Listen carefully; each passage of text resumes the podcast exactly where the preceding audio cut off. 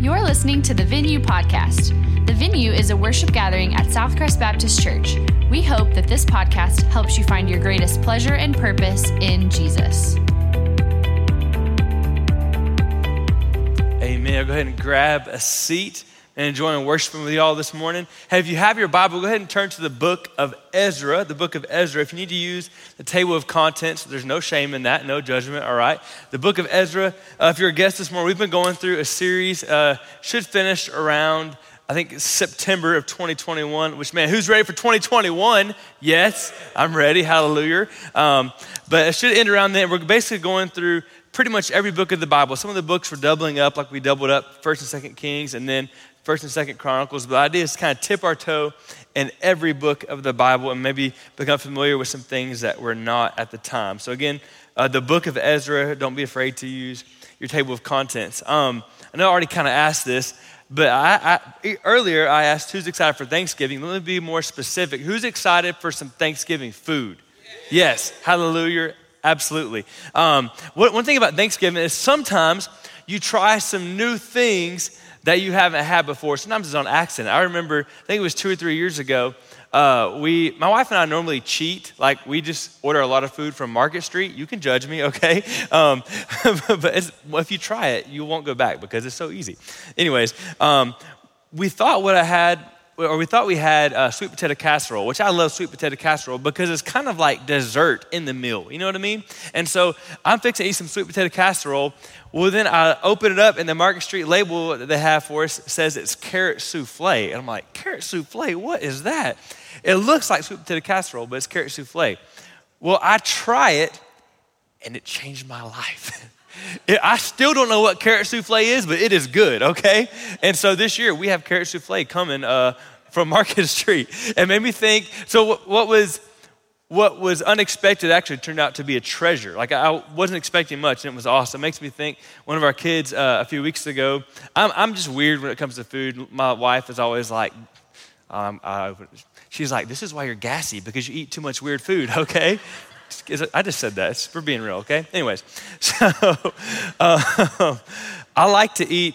Uh, do you know what dates are? A little, it looks like an overgrown raisin, you know I'm talking about? Of the faces I'm getting right now are awesome. Ooh, you nasty. Well, I like dates, and every now and then um, I'll eat a, a, date like it's dessert. Um, one time I was checking out at United, and the girl was like, What are these? I was like, They're dates. Have you ever had one? I was like, I mean, like the food, not like going out. Anyways, uh, get in trouble there. And so I'll have a, a, a date, the food, after dinner every now and then. And so uh, I guess it was a month or two ago, and I, uh, I get some, and our my kids are like, "Hey, what is that? We want to try some." And so I, I, tell them it's a date, and I pull it apart, and it's all like just it is weird looking. And so I set it on uh, my daughter's plate, and she says. I don't like that. It scares me because um, it looks gross. And Lauren was like, Brandon, you're traumatizing our kids. Um, well, sure enough, she tried it and she loved it because again, dates, they're basically just sugar, right? But what was weird to her and uh, unfamiliar and foreign, when she tried it, she actually ended up loving it. Um, and who knows, maybe that'll be our dessert for Thanksgiving. Not really, no, I'm not that weird. Um, I think a lot of times the books of the Old Testament can be like that, in that you open up some of these books and you're like, I don't like that. It scares me, right?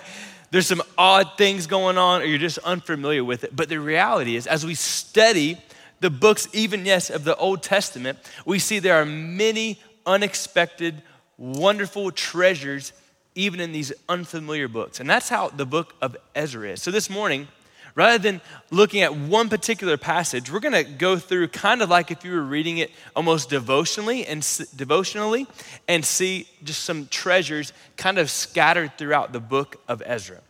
Now, before we do that, I think it's important we remember, and this is important anytime you're reading scripture to know the context of the book. It's called the literary and historical context. And that shouldn't bore you. That's not like nerd talk. That's just, we should know what's going on. Kind of like if you went into a movie and only you walked in halfway through, stayed for four minutes, and walked out, and you're like, that's the dumbest movie I've ever seen. We would be like, dude, you like, you have no idea what's going on. You can't say that's a bad movie. You have no idea what's going on. The same is true with the books of Bible, of the Bible, that if you just flip open the book and read a few verses, like, that doesn't make much sense. Well, of course it doesn't make much sense because you have no idea what is going on. So let's talk for a second about what is the context of the book of Ezra. Well, I know earlier I referenced the temple stuff going on. We'll get to that in a minute. What was the context? Well, really, we have to look at the literary context of all of Scripture. So while there's 66 books, this is ultimately one big book with one massive master theme throughout. So, where we're at in this point in Scripture is, as we know, God created the world and it was good. Awesome, way to go. And then in chapter three, we didn't last very long. Adam and Eve sinned, and now in human nature, we are sinful, broken creatures. Well, in spite of that, we know that God promised, we're going to talk about this more in a minute. God promised to Abraham that he would bless the nations through him.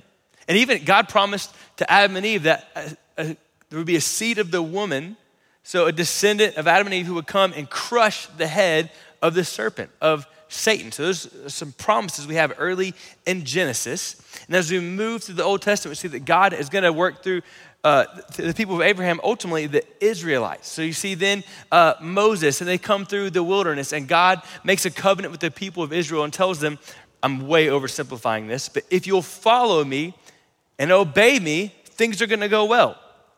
If you disobey me, things are gonna go poorly. You'll be driven from the land. You're gonna experience more hardship than you ever imagined. Well, in Ezra, this should be no surprise to you if you've kind of followed along in the series. That's what has happened.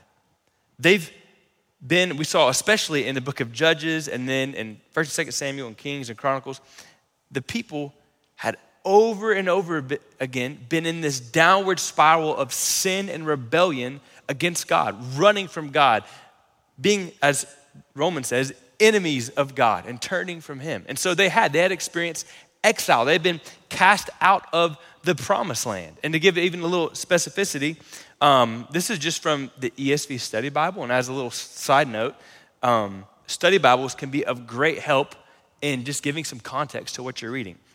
So, where we pick up in Ezra chapter 1, um, at this point, Jerusalem, remember, was the capital of Judah, the southern kingdom. It had been conquered by Babylon, King Nebuchadnezzar, but many of the Jews had been taken to Babylon in 586 BC. So they've been exiled there, so taken from their homeland and taken to Babylon. And then in 539 BC, so you fast forward, uh, King Cyrus of Persia overthrew the Babylonian king. At that time, it was uh, Nabonidus. And in 538 BC, so one year after the Persian king had conquered the Babylonian king, in 539, or excuse me, 538 BC, is where we pick up in Ezra chapter 1. So they've been in exile because of their disobedience, because of their unfaithfulness. Here's where we pick up Ezra chapter 1. In the first year of Cyrus, king of Persia, that the word of the Lord by the mouth of Jeremiah might be fulfilled, the Lord stirred up the spirit of Cyrus, king of Persia, so that he made a proclamation throughout all his kingdom and also put it in writing. Thus says Cyrus, king of Persia The Lord, the God of heaven, has given me all the kingdoms of the earth, and he has charged me to build him a house at Jerusalem, which is in Judah. Whoever is among you of all his people, may his God be with him. And let him go up to Jerusalem, which is in Judah and rebuild the house of the Lord, the God of Israel. He is the God who is in Jerusalem. I think he was the king of Persia was close. Like God is not just the king of Jerusalem, he's everywhere, but he was close.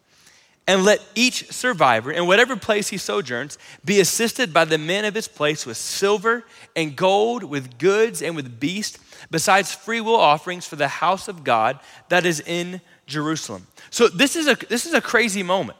The king of Persia is saying, Hey, I'm gonna let the exiles go back to Jerusalem and not just go back there, they're gonna get to rebuild the what? The temple. And he says, Hey, wherever you're at, let the people in your district of Persia, let them give you some gold and silver to help you go back and rebuild the temple. This is amazing. So go back and not just rebuild the temple, he's saying, Go back and worship your God as you used to when you were in Jerusalem in that same way. Now, it's interesting in verse 1 that the word of the Lord might, excuse me, but the word of the Lord by the mouth of Jeremiah might be fulfilled. So, kind of two things going on here. Even though Jeremiah and Isaiah come later in our record of Scripture, the prophecies that are being referred to in Ezra precede, or from your perspective, precede where we're at in Ezra. Does that make sense? So even though it's later, you get to it later in your pages, technically, Jeremiah and Isaiah had already been prophesying and were prophesying at this time. And both Jeremiah and Isaiah had prophesied because of what God told them that this would happen, that the temple would be rebuilt. And you can read about that in Jeremiah 25 and in Jeremiah 29. I want to quote to you because I think it's very clear. Isaiah 44. It says, the Lord, 44, 28 to be exact. It says, The Lord who says of Cyrus, He is my shepherd, and he shall fulfill all my purpose, saying of Jerusalem, She shall be built, and of the temple, your foundation shall be laid. So the Lord in chapter 1, verses 1 through 4, is, was stirring in Cyrus to go to send the people back to Jerusalem to rebuild the temple. He was stirring him because that was what God had declared would happen through the prophets Isaiah and Jeremiah. Y'all tracking with me? And then more than that, I referenced this a second ago in kind of the context. More than that, all along, even though God had told them, if you disobey me, bad things are going to happen if you don't walk in the covenant. But still, God had promised them, really regardless of what they did, that ultimately He would preserve a remnant and that God would bring a Savior, a Messiah, from the people of Israel. That even if they disobeyed Him, He still had a plan for them. Y'all tracking? Can you imagine the moment that all the people are scattered throughout Persia and they begin to get word that the king, the most powerful man on the planet, has said, Hey, I want the Jews to go back to Jerusalem. So it wasn't just this moment of like, man, we get to go back to our homeland. Like, could you imagine if we were exiled like to New York and we got to come back to Texas? Like, how, I'm just kidding. but seriously, how excited would they have been? Not just because they get to go back to their homeland, but because they realize in that moment, God has not forgotten about us. Yes, we're in a foreign land. Yes, we've been conquered, but there's still hope because our God has not forgotten about us. Just as He prophesied through Isaiah and Jeremiah, that we would get to go back and rebuild the temple, God is actually doing that. God is actually keeping his word. He hasn't forsaken us.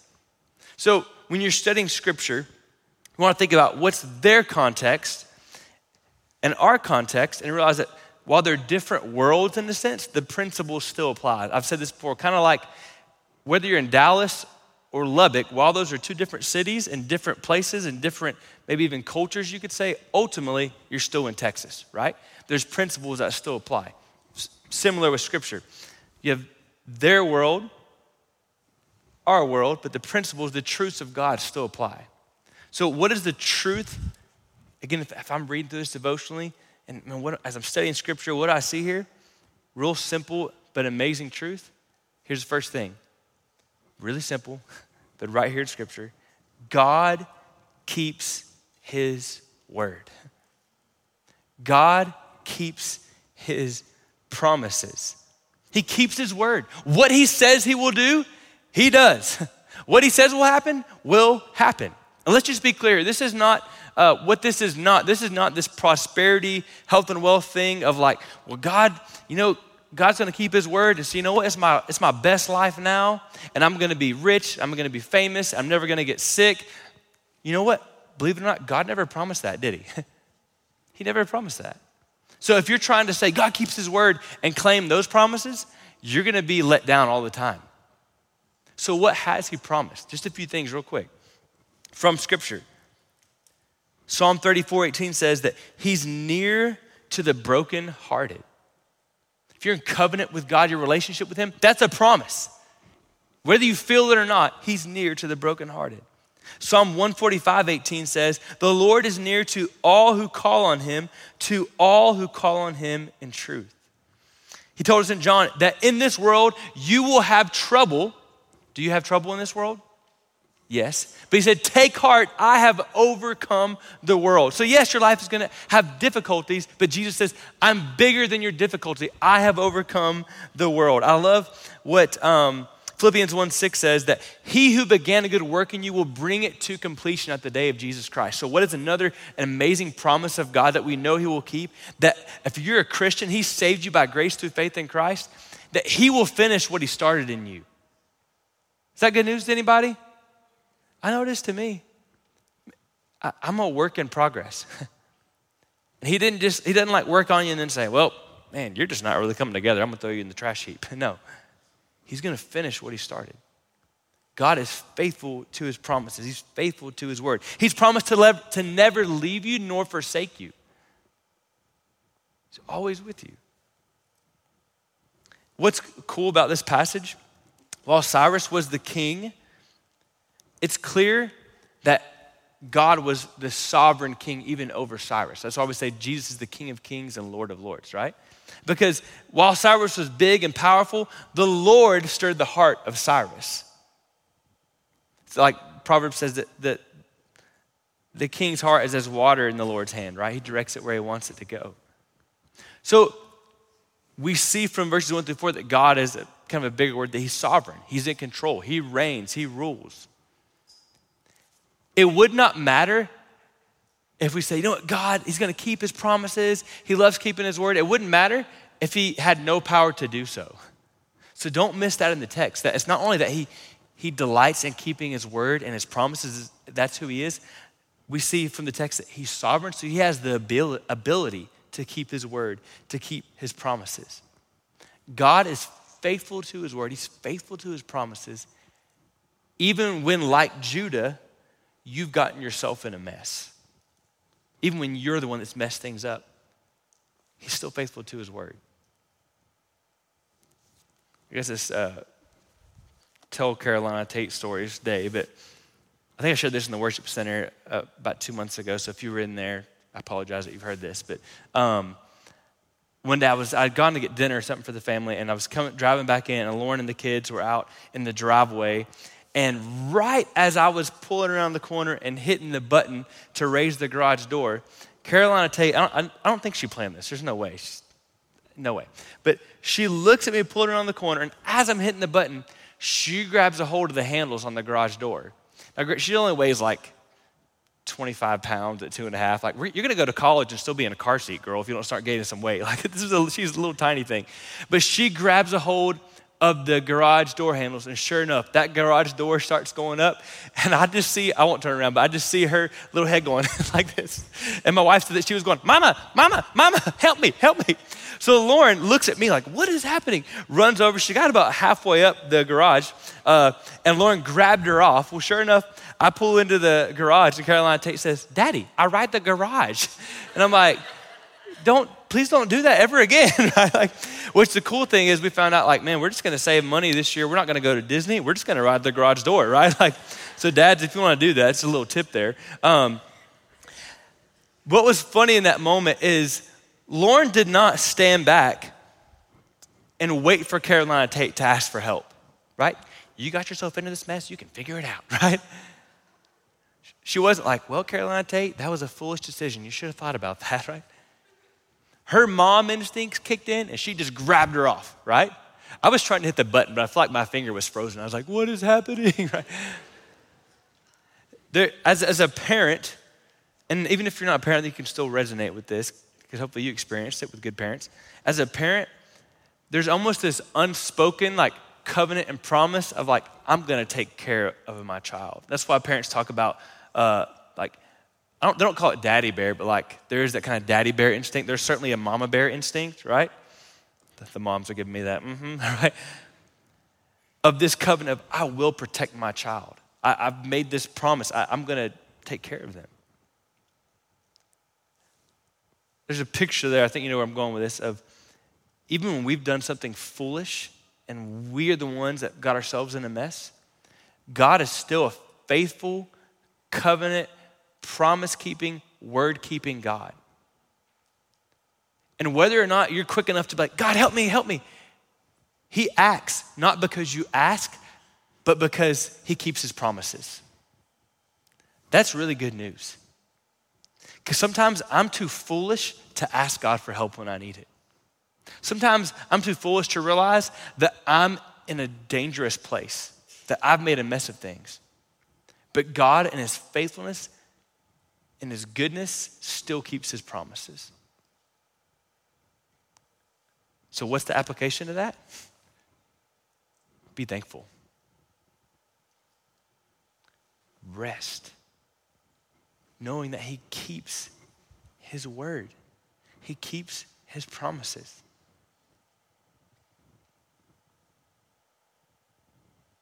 One thing God did not promise is that life would be easy. Kind of already hinted at that, but He, he didn't promise that. We're going to go ahead and if, turn to chapter 4. And I'm going to give you a little context. As you read through chapters 1 through 3, we see that thousands headed back to Jerusalem. They began to rebuild the altar for offerings, they began the work of the foundation of the temple. Um, there's even in chapter 3, verse 11, there's this big moment. It says, And they sang res- responsively, praising and giving thanks to the Lord, for he is good, for his steadfast love endures forever toward Israel. And all the people shouted with a great shout when they praised the Lord because the foundation of the Lord had been laid. So there's kind of even this epic moment of, man, we're back, we're re- rebuilding the temple, God is moving, we're gonna praise Him, it's gonna be amazing. Now look at verse, uh, chapter 4, verse 1. Now, when the adversaries of Judah and Benjamin heard that the returned exiles were building a temple to the Lord, the God of Israel, they approached Zerubbabel and the heads of fathers' houses and said to them, Let us build with you, for we worship your God as you do. And we have been sacrificing to him ever since the days of Esarhaddon, king of Assyria, who brought us here. But Zerubbabel, Jeshua, and the rest of the heads of fathers' houses in Israel said to them, You have nothing to do with us in building a house to our God. But we, but we alone will build to the Lord, the God of Israel, as King Cyrus, the king of Persia, has commanded us. Then the people of the land discouraged the people of Judah and made them afraid to build and bribed counselors against them to frustrate their purpose all the days of Cyrus, king of Persia, even until the reign of Darius, king of Persia. And then you, read in verse 6, they went on to write a letter to the next king, Ahasuerus, to try to get them to stop the work of building. So they're there to rebuild the temple and these people were coming to discourage us. They even hired counselors to come and discourage them. Could you imagine that? Like, I want to frustrate Caitlin. I'm going to hire someone just to tick her off and discourage her and irritate her. That's messed up, right? And then write a letter to the king hey, we're going to stop these people. Now, question. Not a trick question. From what we know back from chapter one, was it God's will that they rebuild the temple? Yes. So, real simple truth, this should be obvious, but I need to hear this. Just because something isn't going well doesn't mean it's not God's will. Just because something is difficult doesn't mean it's not what God desires for you. I think it's the second treasure we see here. Just because something is difficult doesn't mean it's not what God desires. Just because something isn't going well doesn't mean it's not God's will for your life. Think about this. I, I don't think it was just the, the, uh, the people of the land that re inhabited Israel or Judah before the exiles came back. Um, it wasn't just them that was against them rebuilding the temple. I think ultimately behind them, it was Satan. Because Satan knew that in them rebuilding the temple, it was again a picture of the need for a sacrifice. It was again a picture of the need for a mediator between God and man. It was a picture, a signpost that pointed to the ultimate need of Jesus Christ. So Satan knew by rebuilding the temple, they're just pointing people ultimately to the coming one, Jesus. So it wasn't just that the people were against the rebuilding of the temple, Satan himself did not want them to rebuild the temple. When you are doing God's will, you should expect to face difficulty. I've heard that phrase and I've said it. I don't like I get what people are saying, but I think we should quit saying the safest place to be is in the middle of God's will. God's will will take you to some crazy places, right? To do some difficult things. Now, is it the safest place to be in that you find peace and joy in walking with your Savior? Sure. But it's not always going to be easy or safe. We're pretty fickle, aren't we? We tend to walk away when things are difficult. Could, can you imagine What if Moses, to lead the people out of Egypt, this is a big moment, they get to the Red Sea, and he's like, oh man, shoot. That Red Sea is big, and the army's coming. Stop, never mind. Clearly missed God's will here. Like, what? Or David, right? He's got a sling and a stone. He comes out to fight Goliath. He's like, oh man, you're a big guy, aren't you? Lord, I must have misheard you because clearly you don't want me fighting him. I don't stand a chance. no. Often, when there's a big obstacle, it might be a clue that you're on the right track because God wants to do the impossible in and through you to show how awesome He is. Just because it's difficult doesn't mean it's not God's desire. Just because it's, it's not going well doesn't mean it's not God's will. What if Paul would have been like, wait, you mean preaching the gospel is going to get me in prison? Psh, bump that. I ain't got time for that. We wouldn't have much of what's in Scripture. Who knows what the church would look like? And without a doubt, the greatest example, what if Jesus would have seen the coming cross and been like, nah, nah, nah, nah. God, clearly I'm not hearing from you right because that looks really painful. Jesus saw the pain and said, God, God, like, this your will? Yes, I'm gonna do it. Not my will, but your be done. Even though it's difficult, it's your will, so I'm gonna do it. How different would our world look like if you and I quit running from difficulty and just, well, maybe God's not opening that door. Maybe He's closed that door. What? Maybe He wants to empower you with the Holy Spirit to ram through the door. I don't know. Just because it's difficult doesn't mean it's not God's desire. I think we are too caught up with what makes us happy and not what God wants us to do. Man, being faithful to your spouse, being a committed Christian, investing in your family, having a kingdom mindset at work, sharing the gospel, all those things, they're not necessarily easy, excuse me, not necessarily easy, but they're what God desires. It's time we man up and woman up and dig in a little bit and do the hard things. Too often we are sissy Christians. Don't let difficulty keep you from doing what God desires for you. I love what Romans 5 says that suffering produces, we rejoice in our sufferings, knowing that suffering produces endurance, endurance produces character, and character produces hope. So persevere, keep going. Any idea of Christianity that thinks that there should be no suffering or difficulty is a Christianity that is without Christ.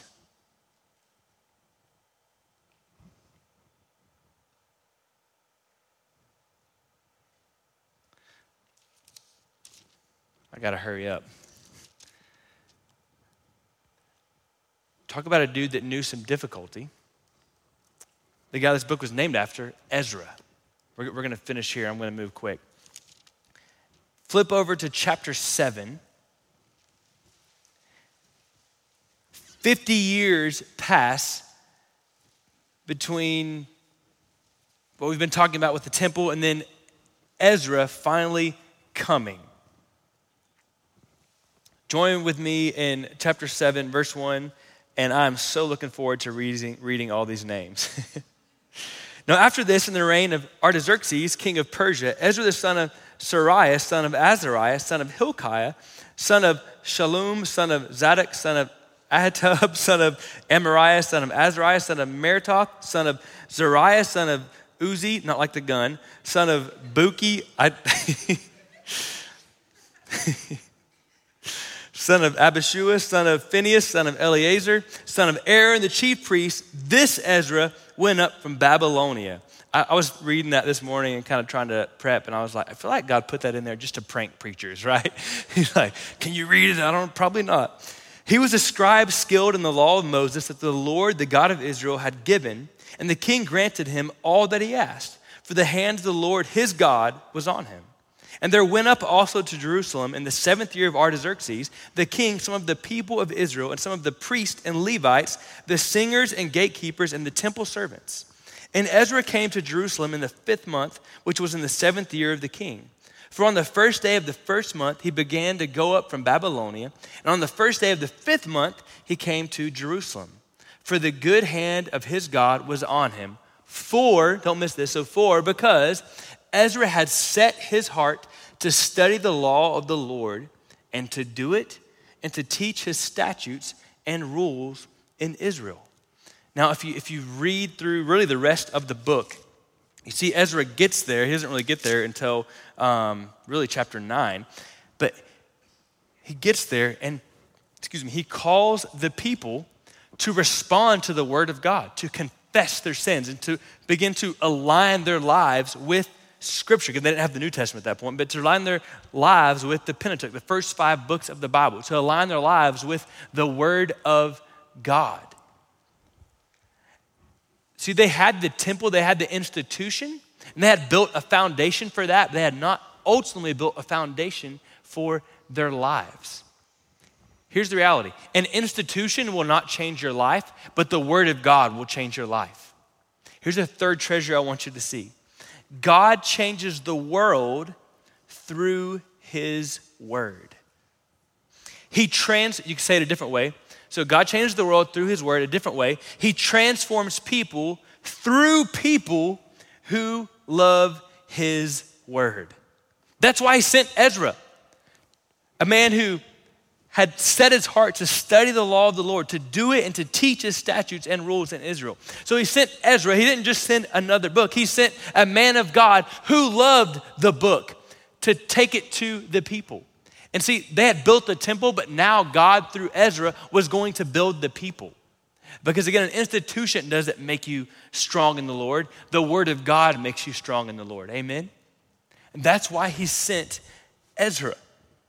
You can't grow as a Christian apart from the Word of God. You, you're going to have no foundation apart from the Word of God. That's like trying to have Thanksgiving without ever taking a time to think about what you're thankful for. You're just left kind of empty. Or that's like trying to live a human life without drinking water. It doesn't go real well. Some of you actually try to do that with coffee during finals and stuff, but like, it doesn't work. As water and air are to the human, so is the Word of God to the Christian. It is your foundation. I feel like so many of us would say, Yeah, like, I, have heard that before. The Word of God is important. May it be that we don't see more transformed Christians because we don't take the Word of God seriously. Could that be the problem? Could it be the problem that our communities are lacking, our churches are lacking, because we don't take the Word of God seriously? God is looking for people who will set their heart to study Scripture and to do it and to teach it. To study it, to live it out, and to teach it, to share it with others. I'm on a, a team. It's like a discipleship group with uh, a couple guys from the young married group. And we were talking about how so often as Christians, we just have this kind of patch on the back, lackadaisical attitude towards Scripture. Where like you get together, whether in your small group or your friend or you're texting or whatever, like, man, how's your time in the Word going? And so often the, ref- the refrain, the reoccurring theme is, man, it's just tough. I'm just tired or just can't find time for it. Yo, we gotta, we gotta grow past that. Amen? We're never gonna see changed lives. I say, like, God in His grace can do whatever He wants. But like, with the plan of Scripture is that God changes lives through word, His word. We're not going to see changed lives if we can't grow past the, oh, it's just difficult. I just can't find time. Seems kind of ridiculous, doesn't it? Set your heart to study, do, to teach it, to share. What if, as Christians, we quit complaining about everything and started cherishing God's word? how different would your family look? How different would our church look? How different would our community look? How different would our country look? God didn't send a politician, He sent a man who loved the Word of God. You want to influence, you want to be a world changer in your circle of influence? Be a person who loves the Word of God.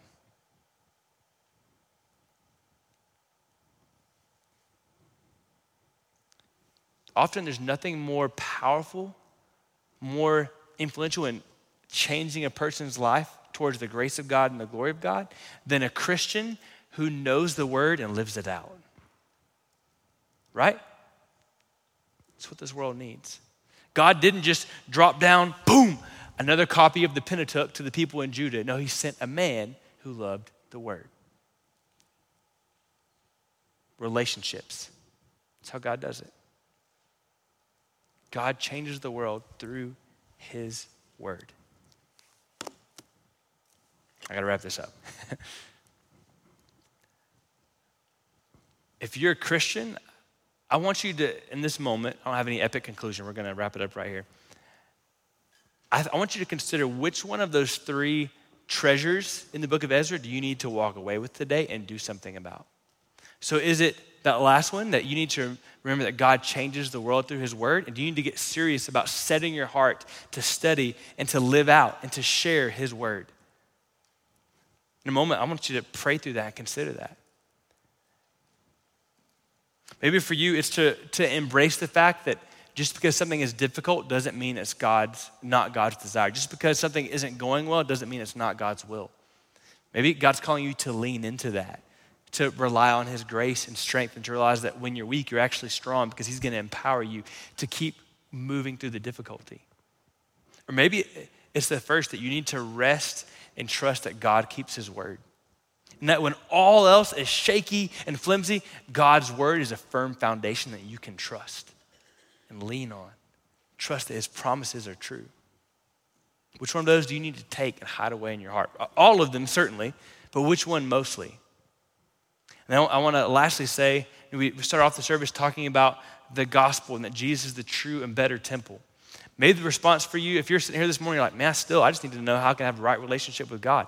It's through Jesus Christ who paid the price for your sins, rose again after he had died, and offers you forgiveness and hope and life. If you would turn from your rebellious, sinful heart and turn to the grace of Jesus, there's forgiveness for you this morning. And just as they would go to the temple to meet with God, in Jesus, you are meeting with God and have a relationship with Him. I'm going to pray for us, and I'm going to give you just a brief minute to be still and quiet before the Lord and consider how He would have you to respond this morning. Let's pray. Let you be still for a moment.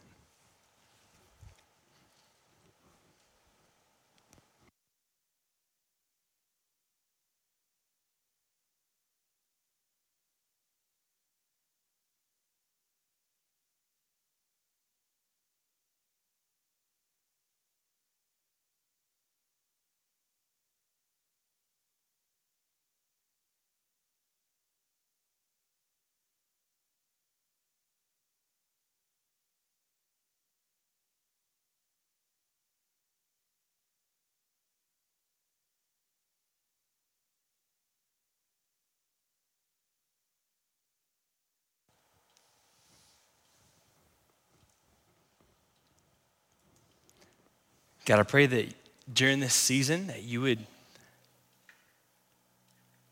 transform us. Lord, I think about what how transformative that time must have been for the people of Judah to, to go back and to see you working in their midst. And I pray that we would see that now, Lord. I think about the fresh start they had of, of man, God is doing a, a work. We get to rebuild the temple. I pray that we in this room, we at this church would begin to see that you want to do a fresh work in our lives.